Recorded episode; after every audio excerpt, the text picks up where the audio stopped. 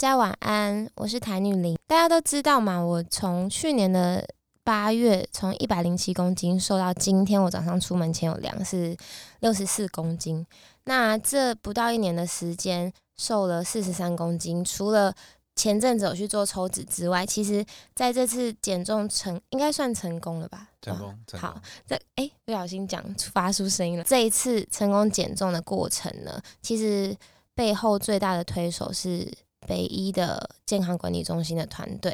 那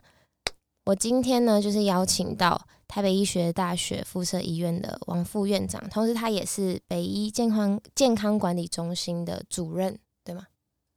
对，还是是减重中心？呃，曾经是体重管理中心主任，现在也兼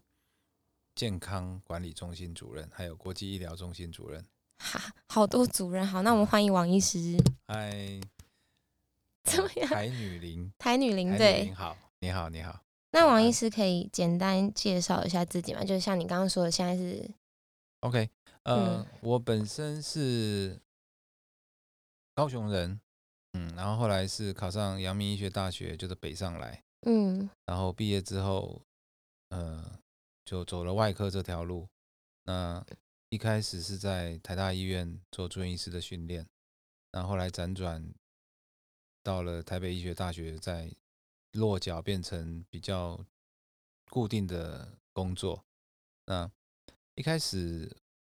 肠胃外科做的都是一些肠胃道的手术嘛。那基于在台大遇到的老师，开始做了一些在当时啦，这二十几年前开始做了一些减重手术的的训练，啊，就慢慢的觉得这一块是比较，我比较想要把它当成我人生的职业，所以我就做了减重手术，然后现在是呃附设医院的北医附设医院的副院长，那也执掌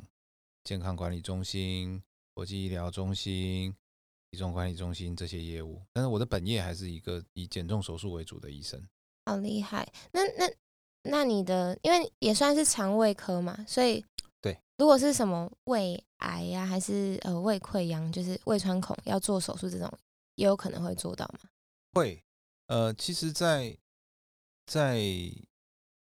职业的过程中，当然你一开始你年轻的时候当主治医师，一定是你会被老师分配到一个领域嘛，因为呃，消化外科其实它领域很多，有包括嗯乳房外科、甲状腺外科，呃，肝胆胰外科，然后大肠、直肠外科，还有肠胃外科。那当时我跟的老师就是专门做胃的，所以哦举凡胃的疾病，包括胃食道逆流啦、呃胃穿孔啦、胃癌啊，这个我们都是要做的。那只是减重手术在二十几年前是一个算是一个、呃突然蓬勃发展，在国外它是一个突然蓬勃发展的一个术式。那但是在台湾因为没什么人做，我们就觉得个性问题啦，我也觉得做这个我比较会有冲上班会比较有冲劲，因为最早我是其实主要是做胃癌手术，那其哦。实凭良心讲，胃癌开的还不错，但是 这还蛮骄傲的，所以嗯。所以嗯，但是后来不太喜欢做，是因为当医生其实你心脏要很强啊，你会常生离死常看到，别吗？对，你会常常看到你你你开完刀病人来都是很开心的，但是最后你总有一天要跟他宣布他可能复发了，或者是他的期数不好了，或者是他要去做化学治疗，都是一些很悲伤的事情。对，那我就在想说，在职业的过程中，有没有一个充能够充满笑声、充满快乐，然后给人家带来幸福的，都是一个。转变的那种。对，突然就发现减重外科好像不错，我们让一些人能够有一个人生重新开始的机会，所以现在就变得很开心啊，每每天都觉得自己给人家带来希望。对啊，不再是一些生离死别。当然，我不是说那些做癌症的医生不好，但是我觉得心脏要够强。你选择比较快乐的面对人生。我的确在那个，就是我之前我要做减重手术之前，我有去上网做一些功课，然后这一句，呃，我看到一个网友分享这一句话，真的让我印象很深刻，大概也跟你刚刚说的那种心境一样，就是他说他觉得这个减重手术真的可以救肥胖的人一命，他是这样讲的。然后我就是看那句话，我就觉得我也想要救自己一命，所以我才去找你。的确是因为肥胖的确会带来很多很多的问题嘛，嗯就就生理疾病上，当然糖尿病、高血压、中风、心肌梗塞啊，那个膝关节退化啦、脊椎的问题，都有可能在中年之后让你的健康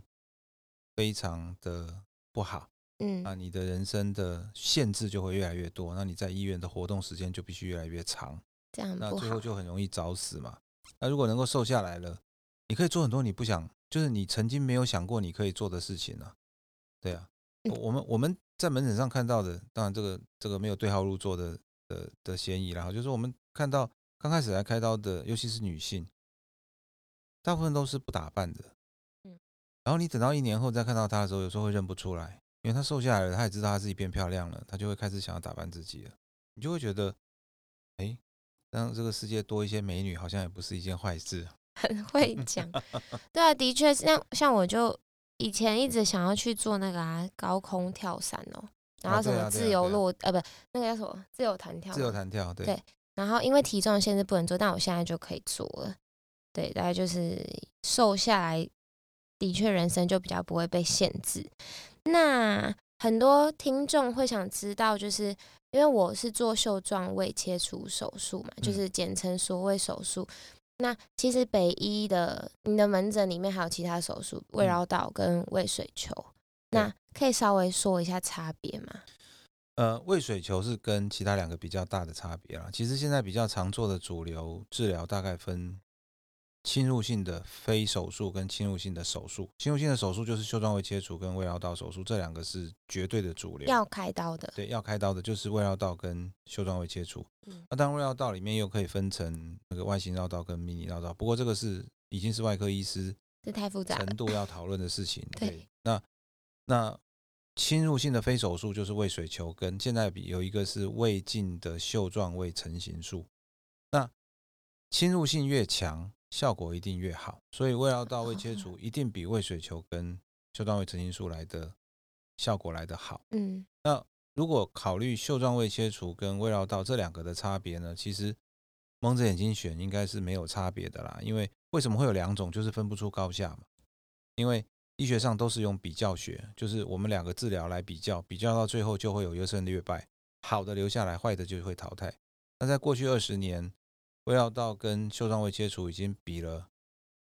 无数次的研究，不相上下。对，目前的结果是不相上下，所以就是看我们在临床上的评估，什么样的人不适合做胃绕道，那我们可能就选择做胃切除；如果什么样的人不适合做胃切除，我们可能就做胃绕道。那都合适的，我们就是自己选。讨论分析，最后都会得到一个结论。那所以怎么样的人不适合做胃绕道？譬如说胃绕道，我们必须把胃分成大小两个胃，那远端胃你就再也等于是把它封断了嘛。它只是它还在里面而已，但它没有用了。所以你就到不了那个地方，所以胃镜没有办法检查。所以像是一些家族啊史的胃癌、胃癌的病患呐、啊，或者是我们在检查的时候，胃部我们觉得有可能这个是癌前的变病变化，必须长期追踪的，我们就绝对不能把我们检查路封死。所以这个时候可能就会做袖状胃切除，这是第一点。那第二点，胃绕道它因为有一段胃跟肠子是没有食物经过了，它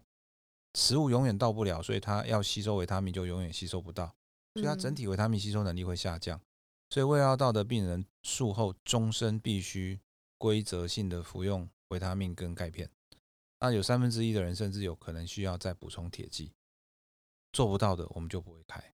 因为哦他如果不吃不吃该补充的东西，他长期下来的风险就很高啊，他可能会骨质疏松，可能会贫血，甚至可能会脑性病变。那袖状胃切除它没有肠道改组，所以它就没有这个问题。但袖状胃切除也有它的禁忌啊，比如说有的人觉得他器官要完整，他不希望有一部分的胃被切掉，那就不能做这个啊、那袖状胃切除也有可能会造成胃食道逆流，所以术前如果已经有横膈膜疝气啊、胃食道逆流的人，我们可能就比较要说明清楚是不是要做这个事情。不过现在比较起来，大概袖状胃切除的执行率大概占七成啊，胃绕道大概占三成。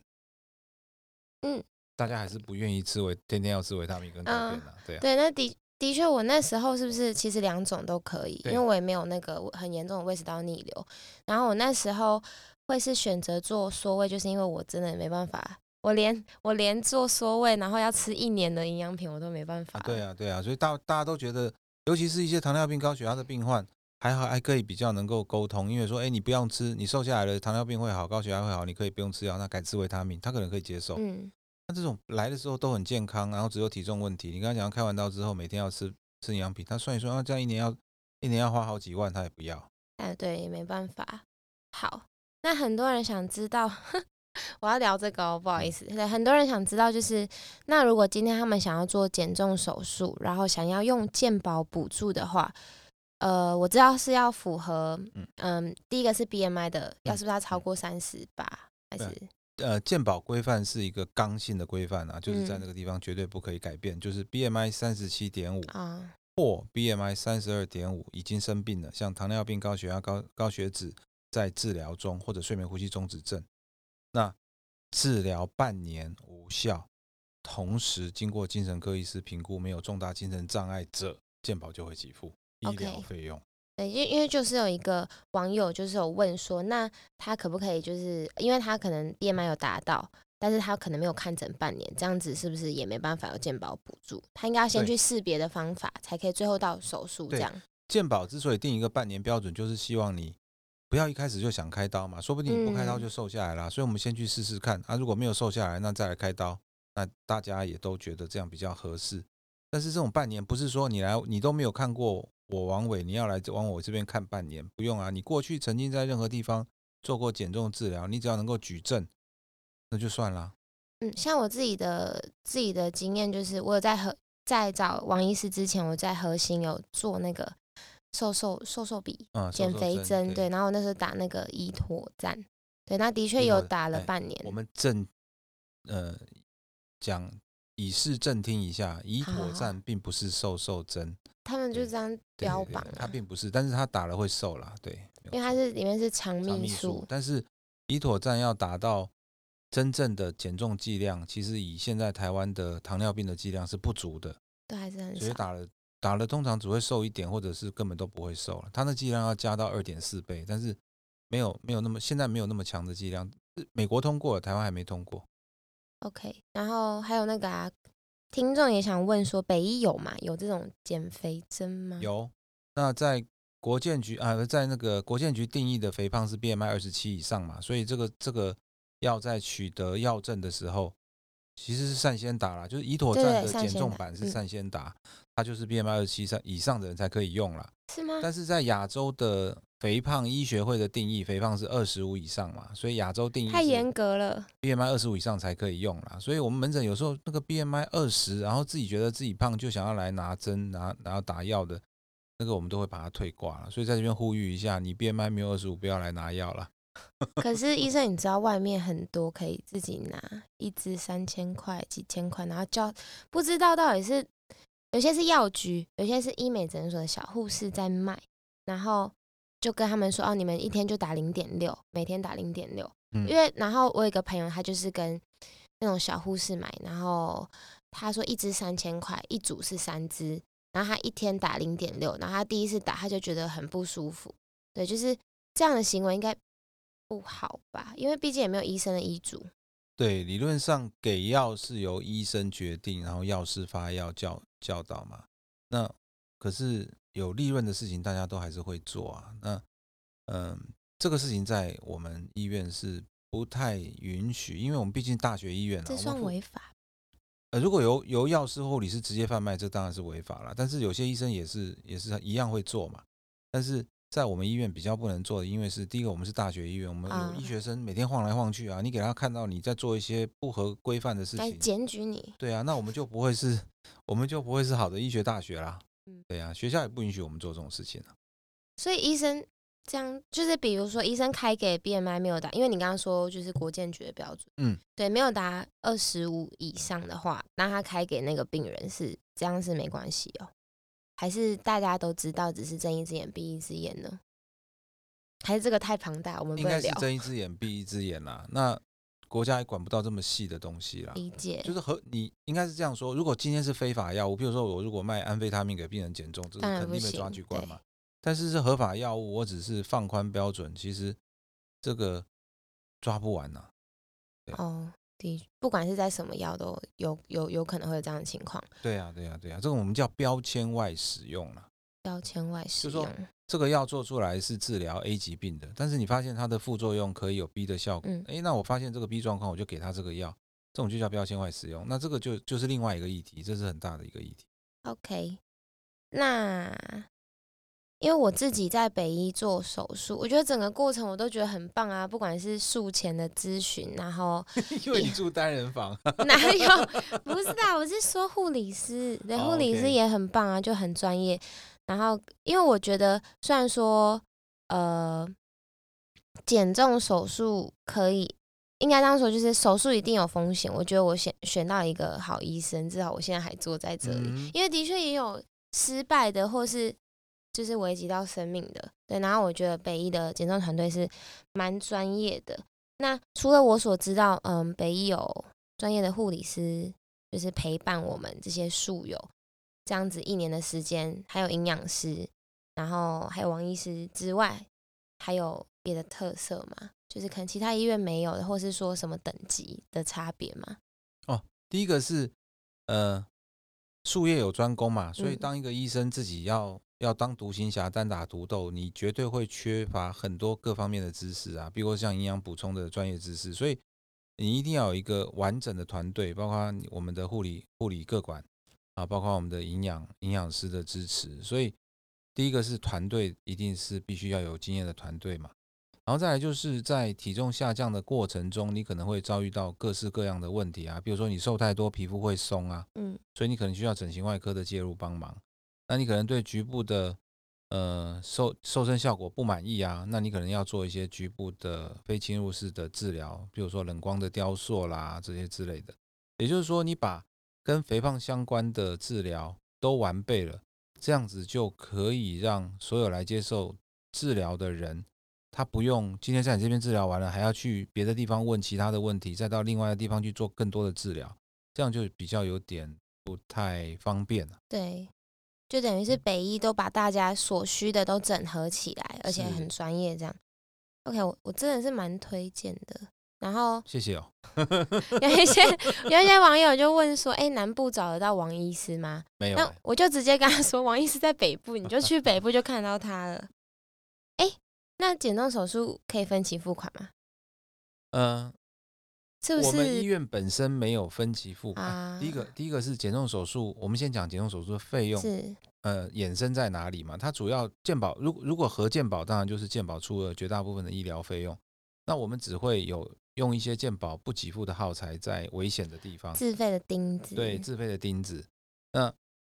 这些这些费用，如果说是在有经济困难的的人，嗯我们会请社工介入，医院有时候会跟他谈一些分期付款，但是这不是常例，不是说来我就可以选择分期付款，那通常都是要有社工介入，然后要举证，比如说低收入户，嗯那就让他慢慢的，我们也不会造成他压力。那不然的话，其实是没有分期付款。就我们医院啊，我们医院没有分期付款这这件事情。哦，对我之前好像有问过护理师，他说，呃，如果你没办法现金一次付的话，你可以比如说刷卡刷多少，然后剩下的现金，顶多只能这样。啊，你刷完卡之后再自己打去银行分期，对啊，可是这样也不。鼓励啦，因为银行分期的利率是非常高的。嗯，对但，如果说你真的有经济上的困难，你可以举证，比如说你现在是破产的，或者说你现在是低收入户，或者说你的收入真的很低，然后危及健康了，跟我们讲，我们会请社工跟你谈啊。OK，对啊那唯一的那个减重中心，就像你刚刚说的，除了减重手术之外，还有就是那个叫什么减肥针的门门诊，那个要怎么讲啊？哦，你说用用药物减重啊？那个哦，药物减重，都有在看啊。对啊，因为你你你开一个门诊，说是减重门诊，不见得都是要手术人才会来找你啊。对啊，尤其是现在瘦瘦针很多，很多人就知道有瘦瘦针，然后就到医院来，然后看到这体重中心，你就知道一定是在这里拿就进来了。对啊，所以我们也会哦开针啊，针剂我们用量还蛮大的。我觉得，因为很多人都会问我说：“哦，要减肥一定要做手术吗？”其实我觉得不一定啊。比如说那种七十公斤、六十五公斤，然后说他要做手术，我都会跟他说，这个是不可逆的手术。对，其实有更多方法所以手术是这样子，亚洲就是亚洲的定义，我们刚刚讲的健保定义嘛，那个比较严苛一点。亚洲的学会上的建议是三十 BMI 三十以上有病，好、就糖尿病、高血压这些问哦，题，有病。或者是三十五以上才建议手术了。那你说你差一点点，你说我三十四点五，我可不可以开？当然可以啊，只是健保要三十七点五，你就变成要自费手自费术，。嗯，但如果说你 BMI 二十五，只是觉得自己胖，那有很多方法，不见得一定要走到手术这条路啊。那很多人门诊就会说啊，我什么方法都试过了，那还是要回到最后我们减重的最初的原原点，就是你如果没有办法正念的改变你的生活习惯，那就一定会复胖啊。对，这也是我一直在跟网友说的，就大家可能会觉得说，哎、我就是靠手术啊，然后抽脂什么的，但其实我抽脂是因为我那个马鞍的地方的确真的做手术的效果是最明显的，嗯，然后就像王医师，哎、我们刚刚在开始录之前，其实我们聊到，就是做减重手术之后，如果你慢慢吃或是分次吃，其实你还是有办法吃跟以前做手术前一天可以摄取的热量一样多。对啊，对，所以其实那个我觉得是自己的心态。我给自己的心态是，我既然做手术，我就是想要瘦，不然挨了那一刀，然后也花了那些钱，那如果我又跟以前那样的饮食习惯，其实何必呢？对，所以我都会一直跟网友说，就是不止做减重手术是我瘦身的原因，更多的其实是就大家我一直在传达观念，就是让大家可以去正视自己想要的东西，然后要为这个东西付出一点。这样不过我在这边要宣导一下，嗯就是说，呃，肥胖不是一种错误啦，它是一种天生的体质。就像你会长到两百公分，或者你只能长到一百六十公分，你可以一直怨天尤人，你也可以发挥它的长处嘛。你长到两百公分，你可以去打篮球，可以去打排球嘛，对啊。但你你如果一直抱怨，我觉得两百公分生活很不方便，买不到鞋子，买不到衣服，那你就是一直活在这个看他的缺点，这个缺。点中。那高矮胖瘦这四个东西，唯一可以改变的只有只有胖。太棒了，那胖是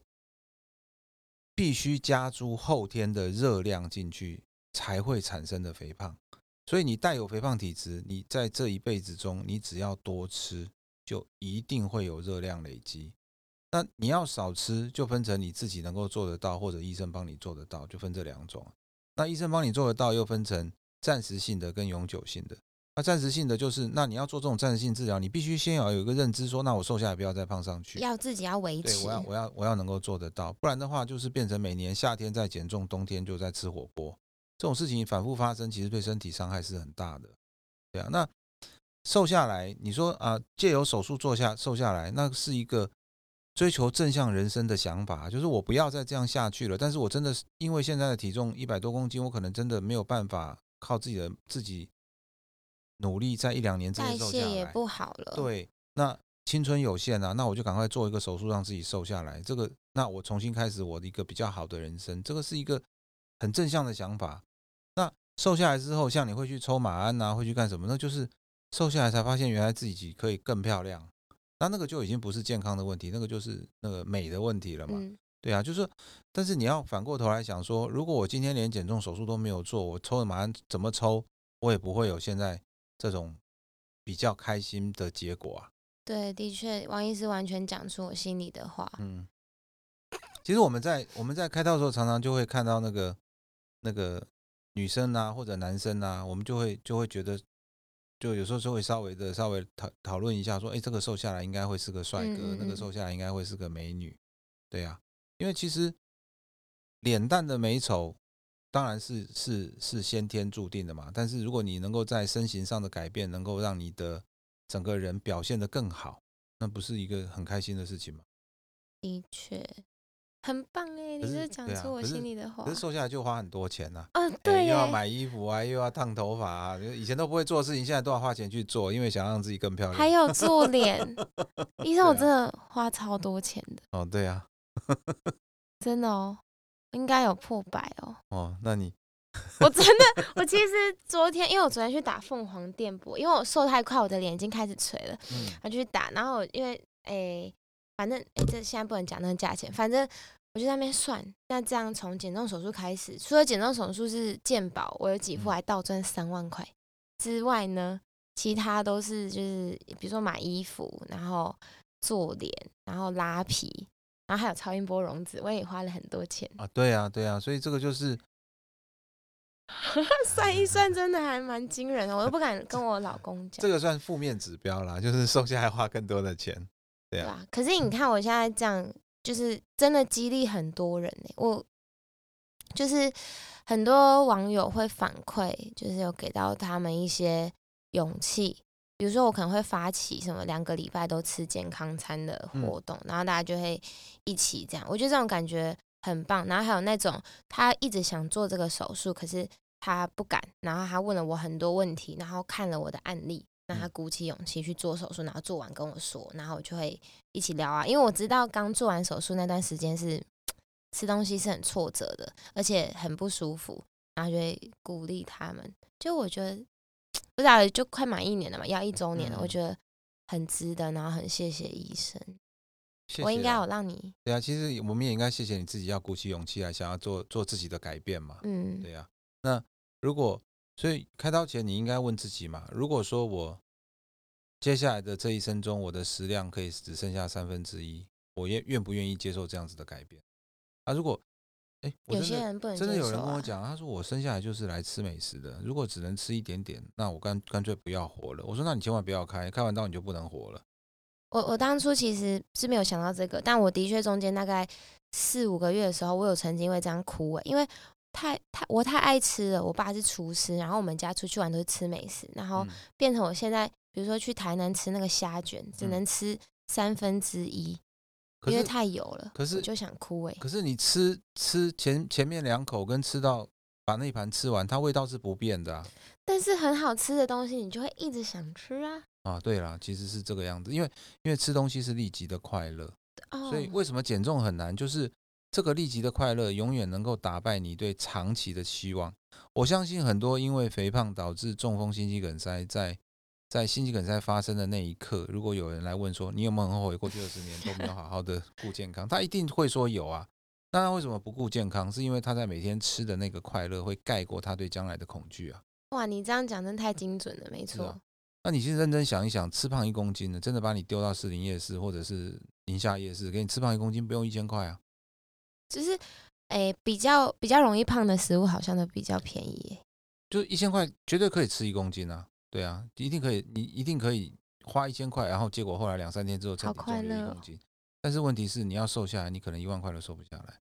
而且现在的减重的行业，我们不要讲医疗了，就整个减重的市场超大是非常乱的。哦，即使是减重手术，都有一些商业行为在里面。嗯，它是一个很扭曲的事情啊。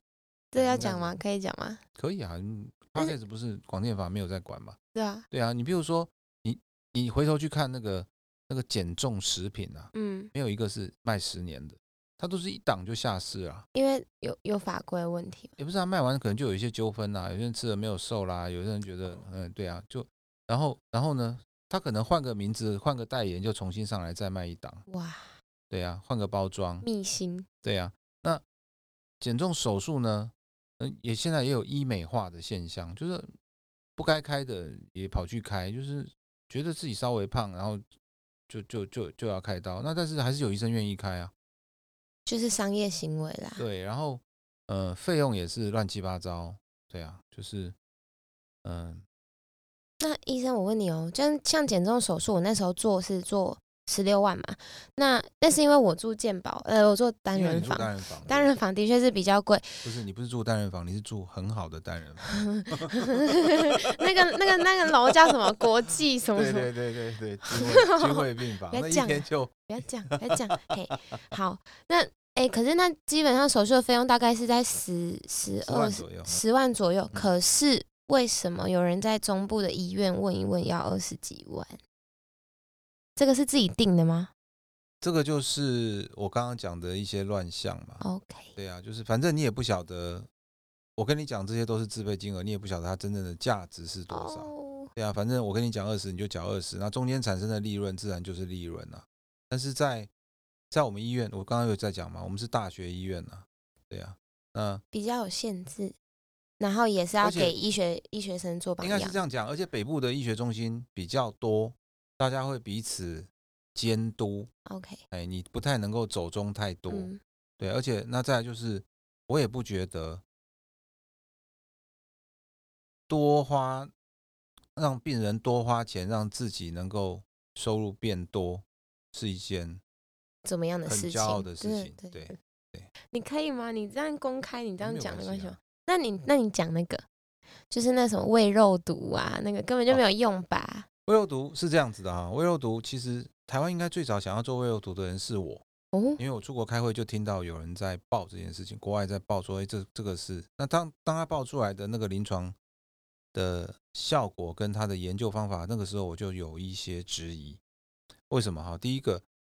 呃，譬如说女生可能比较清楚，你打肉毒杆菌，你不是打完你这辈子都没有皱纹呐、你打完三个月皱纹又出来了，你要再去打，嗯那，打越然后越打会越重。的确是，嗯越打会越重。所以呢，如果说今天打肉毒杆菌，它的效果只有三个月、半年，那是不是跟水球是差不多的？那水球一直面临最大的问题就是复胖，而且它也是要拿出来，然后不能再放。哎，可以再放但是第二颗水球的效果就没有第一颗好。那所以肉毒可见的将来复胖的机会就是高的。当时我当下我就有这个疑问。那后来我回来在台湾，我还是想了一下，那台湾其实现在有法规的问题啊，肉毒能打在胃里面吗？因为卫福部是没有同意的。虽然没有没有反对，但是你你的药物治疗其实是有要施打在他没有核定的部位，应该要去跟他申请人体试验，或者是是额外的核准。那其实这个能不能打在胃上面，其实一直是有争议的。所以我我简单这样讲好了，你去台大医院，你到北医，你到你到龙总，你要打胃肉毒，你找得到人打，我输你。哦，对啊，所以你的意思是说，这件胃打胃肉毒，就是因为很多医美诊所在宣称这样的一个疗效，这个东西其实是没有经过人体实验，就是台湾台湾，台湾没有。然后再来第二点是，嗯、后来就看到了一些比较长期的比较比较型嗯的研究，结果呢结果就是无效啊，好啊，结果就是无效。那所以我们后来就没做了。哇，那后来后来就突然就在台湾，因为某些医生做了，然后做了很多的呃行销上面的手法，对，嗯但是不是科学根据上面。你啊，我这样讲好了，台大啊、要台大啊、北医啊、荣总要开记者会，一定都是我做了一个多多了不起的研究，对，突破了让台湾登上国际媒体啊，或者国际国际的知名期刊，才会开记者会嘛。嗯，你不会说是我开个记者会说什么，嗯、这个我来做这个东西，然后很厉害，然后大家赶快来找我做，不会做，不会做，大家不太会做这一类的的行销嘛。但是这让有些觉得这是可有利可图的机会，因为我这样讲好了，我帮你做个做个胃镜，打个肉毒，跟你收个应该好像八九万块吧，嘿，哎很贵，是又没有什么那没有助瘦没有瘦没有瘦是你不对啊，因为你还是一样在吃啊，就只要问你说，哎，我是哦不是跟你讲说打这个肉毒，哎，淀粉不能吃，蛋白质要吃一半，然后水果要吃不甜的，还怎么样怎么样？你没有做到，对不对啊？你没有瘦，一定都是你还你自己乱吃。可是淀粉题是，那你不要打肉毒，照他那个食谱吃，你就瘦了，对啊，照那个食谱就一定会就没有瘦，效啊。但是因为它无伤大雅，打完了，反正你也不会因为打这个肉毒有任何长远的副作用，那嗯所以就是就是安全赚钱嘛。哎呀那、呀，效果就就反正你打完也不不见得会再再来我这里做其他事情，先赚再说嘛。好，医生的医德是很重要的哦，有点敏感，这样对吗？真的可以这样吗？你确定？我就不、啊我就不剪喽，可以啊，因为我一直想，就我一直很多对的事情本来就可以讲啊，对啊，我还要再加这一枪就对了。好哦，因为很多人就会问啊，就说那那个什么胃肉毒，我有没有听过啊什么的。好啊，有一个网友有问，他说您对再生细胞减重有什么看法？没有研究结果，因为细胞治疗现在都还是台湾到现在细胞三法都还没有完全通过，然后做的都是一些恩慈疗法。那恩慈疗法通常都是对于绝望的这疾病，譬如说像我们医院有在做一个非常有名的的治疗，是脑性麻痹的小孩。那脑性麻痹就是他完全没有办法自自理，甚至嗯他的肌肉是僵硬的，他是躺在床上每天要帮他搬松，他连走路都不可能。那我们就给他做一些再生细胞的的治疗，他可以慢慢的，虽然走的还是很辛苦，他真的最少有有一些进步。那这个为什么可以做？因为这是一种恩慈疗法，我们希望能够让孩子好一点点，嗯照顾者能够轻松一点点。那比如像癌症治疗，就是已经走到最后无望的癌症了，化学治疗都已经没有办法了。那我们试着用细胞治疗去帮他治疗看看，看看有没有帮助。但是这些目前都还止于收案统计最后结果的阶段。哦，就是他没有一个治疗结果可以可以可以去讲，对但是可以去也是一个方法，只能用就是试试看的意思。试试看。的方法。那哦，当然就会在研究上会找到那个细胞治疗，就说啊，这个是可以可以控制细嗯胞细、那个脂肪细胞的生长啊，干嘛的？我这样讲，北医没做，那你有听过？有有那你有哦，所以你没没什么兴趣，因为感觉细胞疗法本来第一就是比较个真正的细胞治疗，如果真正的细胞治疗是非常昂贵的，那每个疗程都是几十万。那我这样讲好了，如果你做个细胞治疗花了一百万，然后结果你不一定瘦会成功。你只瘦了五公斤，那你觉得有意义吗？嗯，我还是做减重手术就好。对，啊，那如果你做一个细胞治疗只要花三万，那肯定不是细胞治疗，因为细胞治疗的成本非常昂贵啊。又又变成另外一个话术了，会吗？我不知道，因为就哎、我们台中最近开很多那种什么细胞是细胞治疗诊所、哎，因为现在可是不知道是异体细真的假的。胞还是还没有通过啦，就是说你不能打别人哦的细胞，你只能打自己的细胞。对啊，那现在现在现在自我细胞不如果不是那个细胞治疗，比较有名的是，比如说抽脂啊，那抽出来的脂肪再把它滤呃滤清之后做做填充，这个是嗯没有问题的啊。对啊。哦。但是也都是填自己的、啊。对啊，对啊，所以你的细胞治疗，如果是你都没有从你身体拿出细胞，然后就打进去的话，目前是不同意的啊。目前同意的只有恩慈疗法。我刚刚讲的一些就是呃绝症啊、不治之症啊，或者绝望的疾病。嗯，嗯肥胖不是绝望的疾病。嗯嗯，OK，好，就是听众朋友听到现在，应该会觉得王医师他真的是一个有什么话敢直接讲的人。我觉得这大概也是因为，就是你的成长背景，然后还有这些社会的历练，让你要怎么讲嘞？医生救我，就是比较，嗯，比较有自信吗？还是是因为你专业太丰富了，所以你讲出来的话真的都很很有分量的感觉？应该应该是说，呃，讯息太多了。现在这啊个社会上讯息太多，那对的讯息跟错的讯息，通常你要在很短的时间之内能够消化，要看你取得讯息的的管道嘛。但是如果你取得错误讯息，然后你又做出很错误的决定的话，你就会很受伤。所以我们希望就能够尽量在能够宣达的管道上，尽量大家得到比较正确的的事情，不管是在你的你的金钱的花费上，不管你在医生的选择上、治疗的决定上，啊，譬如说有些医生他你你去他怎么样都跟你讲袖状胃切除，那可能他只会做袖状胃切除那你去他怎么样都跟你讲胃绕道，那他可能只相信胃绕道。但是医疗不是信仰，你不能你不能根据你的信仰做事啊，你要根据科学数字做事嘛。啊，没有效的治疗，利润再高，当医生的就不应该做，因为你是医生啊，你的本你是发过誓的啊，你有你有天你有你的天职啊。那如果说对啊，如果要赚钱的话，你去去炒股票不是比较快？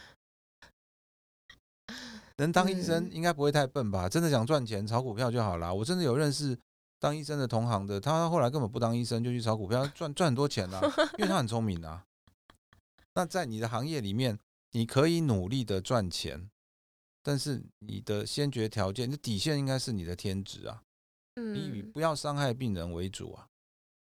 这个刚刚讲医生讲的这一段，其实跟、哦我上一集是访我的老师，嗯然后他是在讲就是美感素养，然后我们有讲到一点媒体素养。其实刚刚医生讲的那一段就是在讲媒体素养嘛。你你收到这些资讯的时候，你要有一个能力是有办法去判断这个医生是不是只是在为你说就是做胃胃绕道，但其实他可能只会做胃绕道。你要去判断这个讯息是正确的还是不对的，或是你要有一个自己的观点，才不会做了像你说的做了错误的决定，然后花了错误的钱。对啊，，所以我们现在都在嗯强调第二意见嘛。哦，就多看几个医生吗？对啊，对啊，其实这美国也是很强调啊，就是我跟你讲说，哎，我们这样做好不好？你跑去问其他医院的医生都是这样做，那你再来选选择就会变得比较，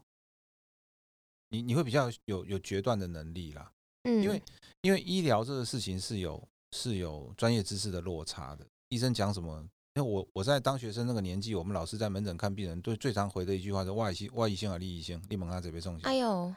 以前都是这样。对啊，现在不是嘛？因为现在网络资讯你都可以 Google 得到，但是问题是你要知道你 Google 到的讯息是是宣传的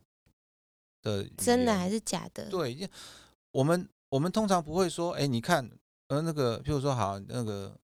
你你瘦了四十几公斤，我拿你出来照片就打广告说，哎，我们减重手术就是这个样子，不会啊。嗯你要告诉我说做了有什么好处，做了有什么坏处，平均下降体重是多少，最好是怎么样，最差是怎么样，可能的情况是怎么样，那所以你会得到什么好处，这个才是正常的研究性的证据啊。啊，如果说我都拿那个那个照片出来打广告啊，跟那个在诶雅琪亚类帕昆头帕昆头别够用，我们去赶快。嗯，对，正确的对医医院应该是这个样子，就是医疗医疗机构，对啊，对啊，生应对啊，该是这样。啊，对，但是大部分都不是啊，比如说也没有啦，也没有啦。哪有大部分都不是，比如说医美诊所，就是他们啊，算了，这个不要讲。好的医美诊所还是有啊，就是医生医生会那个，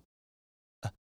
他呃，我应该这样讲，赚很多钱的医生不见得是坏医生啊。嗯，对啊，有可能他医术就真的很高明啊。对啊，对啊，对啊。你像那个那个好吃的好吃的餐厅，不见得都很贵啊，又来，他不见得利润很高啊。嗯，对啊，那可能只是生意很好，然后他他的利润是固定，他真的是用很好的食材，这种还是有啊。所以这薄利个打听就变得很重要啊。打听。对啊，那像呃，题外话，我那抽脂的那个医美诊所，嗯原本我只是跟他说，哎、那呃，如果我的读者有看到这个分享，因为我就免费分享嘛，嗯有这个分享的话，可不可以给他们一些优惠？然后原本说就是说可以在外面打九五折，然后后来我成果出来之后，他就说还是可以跟我合作，就是他希望我可以用那就原本的照片，对，就是对，就是做互惠。可是他要我用之前去你们那边做手术之前一百零七跟现在的那种对比，我说，可是你不可以只宣称说我就只是诶、瘦下来之后然后抽脂，就是我这个其实是很综合的，我还有做超音波溶脂、光雕、拉皮那么多，然后运动什么的，按摩这么多，你不可以只宣称说是因为做你们的抽脂，这样子，我还干那那没塞啦。啊，是啊，是啊，是啊。可是，呃，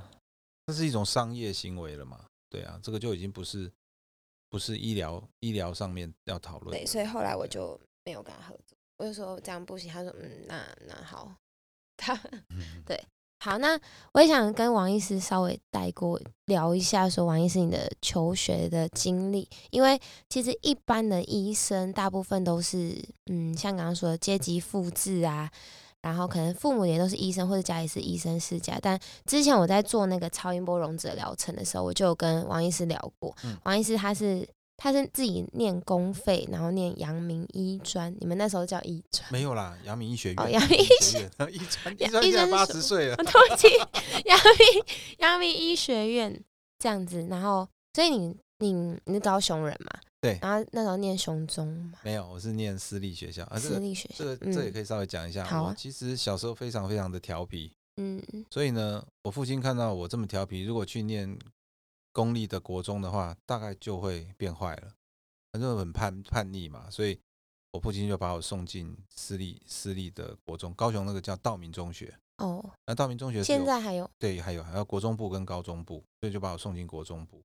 那其实我小时候家里也不是很富裕，我父亲就是一个普通的公务员，也不是主管阶级的。但是学长大才知道啦，那个那个其实呃学费对家里是一个很大的负担。那国中后来毕业了之后呢，那国中还是一样嘛，还是很调皮啊。你不会进了不会，我要讲进了私立中学不会就个性变好，然后就会被打对，是不就学校老师会比较严厉吧？啊，会被老师打，但是不会被嗯同学打。但是如果你去公立中学，可能就会被同学 下课在那边打架，对啊。那那成绩就是不好不坏。那面临考高中的时候呢，就就面面临到直升或者是是要外考嘛。嗯，后来我父亲还是决定，你还是不要出去外面考好了。嗯，考出去外面考，到时候又又学坏，因为公立中学还是比较自由嘛。我觉得我父亲就觉得我欠管呐、所以我就又直你升。真的很皮吼，我小时候真的很是叛逆还是调皮？都有都有哇都有，就是不服从啦，哎，天生的天生的反骨，应该这样讲。那后来就高中念完就就放榜，当然是没有考上医学院啦。那就也觉得自己很不错啦，觉得自己的表现比那个高中成绩已经很很好了已经算是算是运气考运好了，然后，就上成功岭了嘛。然后成功岭那个连上呢，就有一大堆医学院的学生，啊？为什么？哎，他是混在一起的啊，当兵就是混在一起的嘛。哦，啊，你有有有有私立大学的，有公立大学的，有台大的，有有医学院的，那你就发现那几个医学院的就特别嚣张，不能用嚣张，就特别的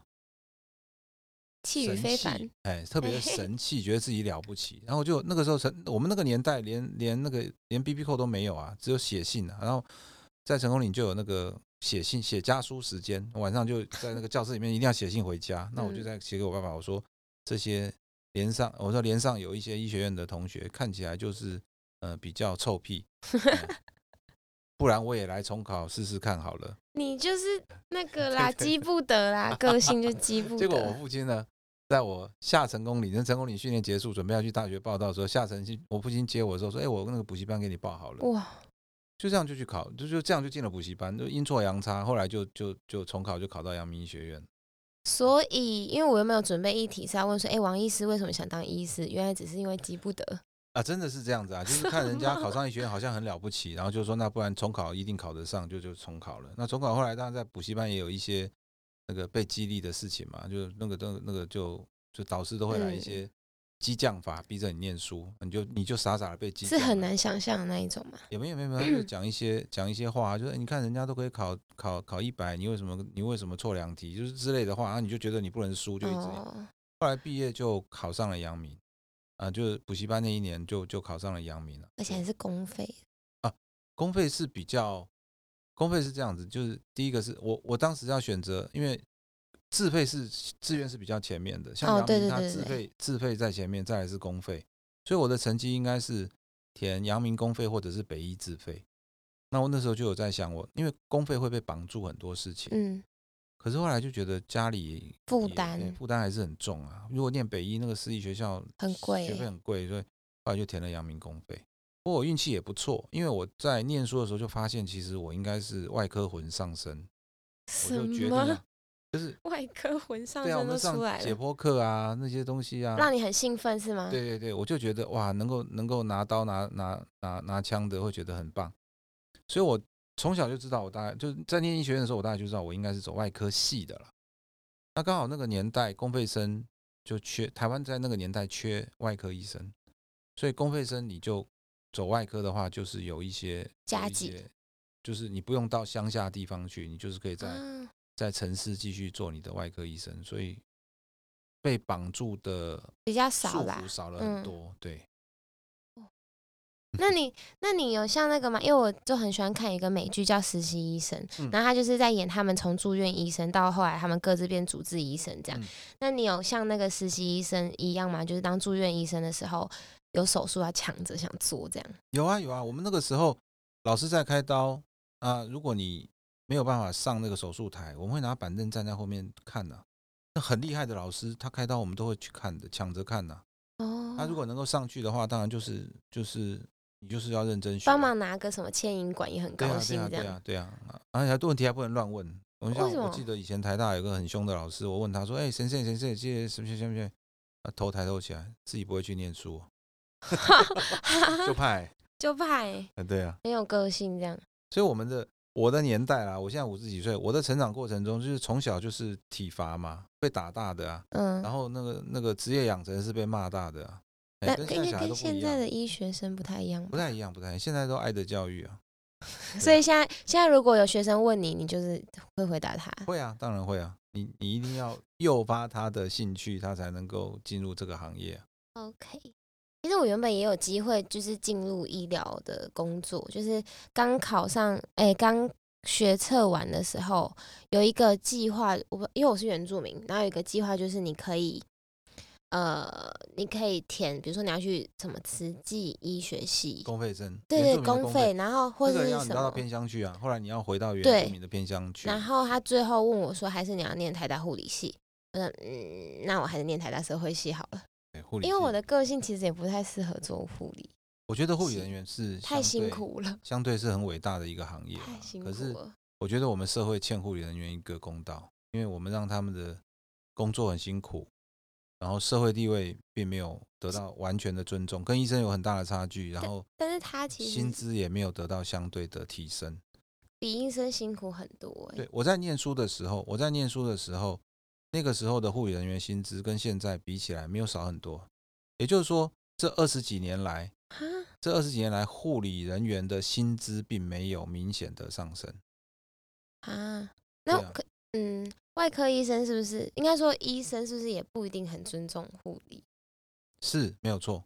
有吧没有？错，对。但是他的那种不尊重，不是在专业上的不尊重，而是他会觉得我就是我是医整个医疗，小组的领队，你们都是我的随从。但是我觉得都是一份职业啊，都是专业，你怎么可以说你你开飞机的，你可以凶修飞机的吗？他给你拔掉一个螺丝你就死了，对啊，但应该不是每个医生都有这样观点，因为我之前有看过一些护理师会分享，就是医生他觉得医生很不尊重他们，就是不会说请啊或是谢谢，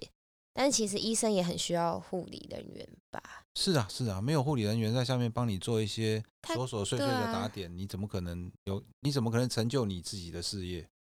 嗯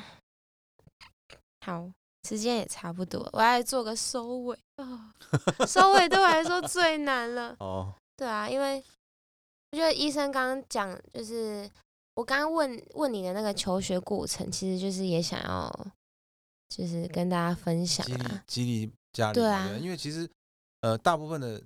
医学院的学生都是因为受到父亲的影响，其实职业职业遗传都是是是真的是这样子的。爸爸是商人，小孩很容易就就就有生意头脑；爸爸是军人，小孩也很可很可能就要从军。那所以医生的小孩一定都是医生啊，啊，医生的小孩，尤其是爸妈都是医生的，那个从小到大听到爸妈在家里讨论的都是这些事情，你就耳濡目染，觉得你的人生就是这样子啊。对啊，我算是个意外啦，就任性一下就就就跑跑去当医生了。对啊，我也算是一个意外，我爸是厨师，的确我也很爱吃，但是就是自己做生意。不过我觉得找对找对性向跟志趣是很重要的啦。可这也是一件很幸运的事情，是啊，对对？你像我们有有那个很聪明很聪明，但是手手很不巧的人当外科医师，那就是个灾难呐、有吗？当然有啊，所以看病要打听的。天呐，因为因因为我在看那个美剧，我一直看剧来吸收医疗知识，就是我发现好像真的会有医生的那个，就是你刚刚说的手不巧，然后一样的手术，明明找这个医生是 OK，就找另外一个医生反而生命有危险是啊，啊？那怎么没有一个标准吗？比如说可能会考试啊，还是会啊，我们有考试，有专科医师执照制啊，对但是我们讲的都是比较级嘛。比如同一台刀，哦我开一个小时，他开了五个小时，哦那，就表示那就有一些有一些落差嘛。对啊，那呃这种这种你就不能定标准说，哎，你开四个小时以后你就是笨蛋，所以我要吊开吊销你的执照。你还是可以。开，只是你开的比较久。对啊，那所以所以台湾台湾有一句话啊，先行人助临头啊，好难听，过吗？没有先行就是你跟医生，你会碰到这个医生是你的缘分啊，哦。啊，你会跟到哪个老板也是你的福气啊。哎，有些人不一定觉得是福气呀、就是你碰到 好医生是你的缘分，碰到好老板是你的福嗯气啊。嗯嗯对啊，比如说，比如说，假设骨科好了，换换个人工关节，我换完了就活蹦乱跳，啊，他换完了就有俩怪啊，奇怪奇怪，这就是活广告啊。对啊，菜市仔去买菜，然后讲，哎呀，阿嬷你那这这阵啊无去，即马去造出来，啊，我去换人工关节，哦，你即马人工关节哎去都会行啊遮好，玩。哎，啊，你对换的，啊，我找对一间的林，哦对一个医生，就这样一个传一个啊。哦，OK，好啦，今天很谢谢王医师愿意来要台女收尾收尾，赶快要收尾。谢谢谢谢王医师来台女铃当嘉宾，然后跟我们分享这么多，不管是减重相关的知识，还有很多听众朋友想要知道的问题，还有他自己的故事，还有更多的那个嗯，他一些批判，我都替他捏一把冷汗，回想不错的话，你下次可以再请我来。可以吗？可以啊，当然可以啊。啊，那那这样我结婚你要来吗？哦，当然要啊。你真？的要吗？你认真的、哦我不是答应过你了吗？我怕你那个啊场面话啊，我不是跟你讲我要上去讲话。哦，呃第三桌第五个，我来，你跟我拿名片，这个超好笑，真的哦。嗯，好啦，没问题。好，那我们谢谢王医师，下一集下一集再跟大家空中相见。好老套，好，好，拜拜，拜拜 拜拜。我还要唱个结尾歌。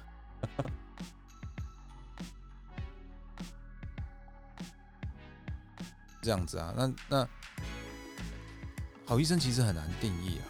有很多技术很好的医生，态度很差，态度很差，对对对，对啊，因为他觉得他很骄傲，你要来求我啊。还有些态度非常好的医生，那技术很烂，很难说哎，好难哦，怎么那么难？